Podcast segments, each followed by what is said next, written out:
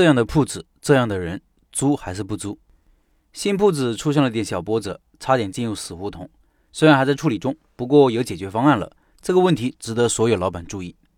那天交了转让费定金之后，第二天突然想起上一家的营业执照需要老板去注销一下，要不然我去注册新的营业执照的时候会遇到问题。因为据我了解，一个实体店只能上一个营业执照的。于是打电话过去跟老板说了一些情况。要老板在我们和房东签完合同后就去办理注销，本来是很正常合理的要求，没想到老板开始说太麻烦了，没时间去，不用注销我也可以办理新的营业执照。说他转让了几个店铺都是这样的，我确定不是像他说的那样，于是还是要求他去办理注销。如果我不能办理营业执照的话，我是肯定不会租的。然后他又说他不想注销执照，他还需要最多把营业执照上的地址变更一下。我说也可以啊，只要我能办理新的营业执照就没问题了。在操作层面上又出问题了，老板要我一次性的把转让费给他，我说可以把百分之九十五的转让费给你，留百分之五的尾款，等把营业执照挪走之后我再付给他，这要求也合理吧？没想老板又不答应，说那时候铺子已经租给我了，他的转让费却还没收到，这样也不合理。我说铺子是转让给我了，但是事情还没有结束啊，挪走营业执照需要时间的，新地址就意味着新店，新店他还没有找着怎么办呢？到时候时间可能会拉得很长，有尾款留着。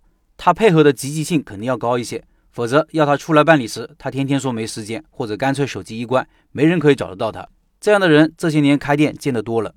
这里面的问题主要是信任问题。经过沟通一番，我越来越不信任这个老板，是比较自私的那种类型，说话不靠谱，一会儿一个说法，打一次交道就知道了。换做信得过的人，这都是芝麻小事，我肯定会答应的。你店铺都转让出去了，营业执照却不愿意配合注销，真是让人匪夷所思。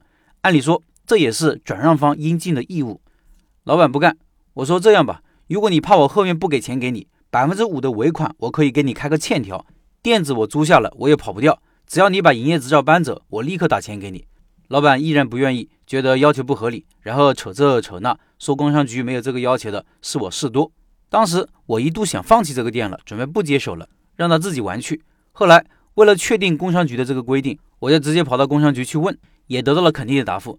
就是如果上一个营业执照没有注销或者挪走，那新的营业执照是不能办理的。但是还有个办法，就是请房东出面出个情况说明，新的营业执照就可以办理了。得到明确的答复，心里就有底了。即使他倒是不愿意配合，那就麻烦一下房东。有些人确实非常自私。当我把这个确定的消息告诉老板以后，他依然坚持他自己的看法，说他从来没碰到这种情况，说什么别人都不用这样。我说我得到了。工商局的确定消息。他就说等转让费一交，他就开始办理。我们要相信他。基于老板的反应，我有两个判断：第一个就是老板还是愿意配合的，转让费一交，他确实会去办理。他不愿意留尾款，是因为他不信任我，怕我不给钱给他。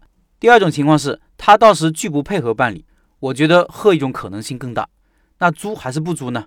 我还是会租，因为他不配合没关系，办理营业执照时请房东出面就好了。转让方以后基本是不会再打交道的，人品怎么样基本不用考虑。但如果房东也是这样不好说话的人，我是一定不会跟这种人打交道的。跟大家说一个心态问题：接手铺子，不要觉得这个铺子非接不可。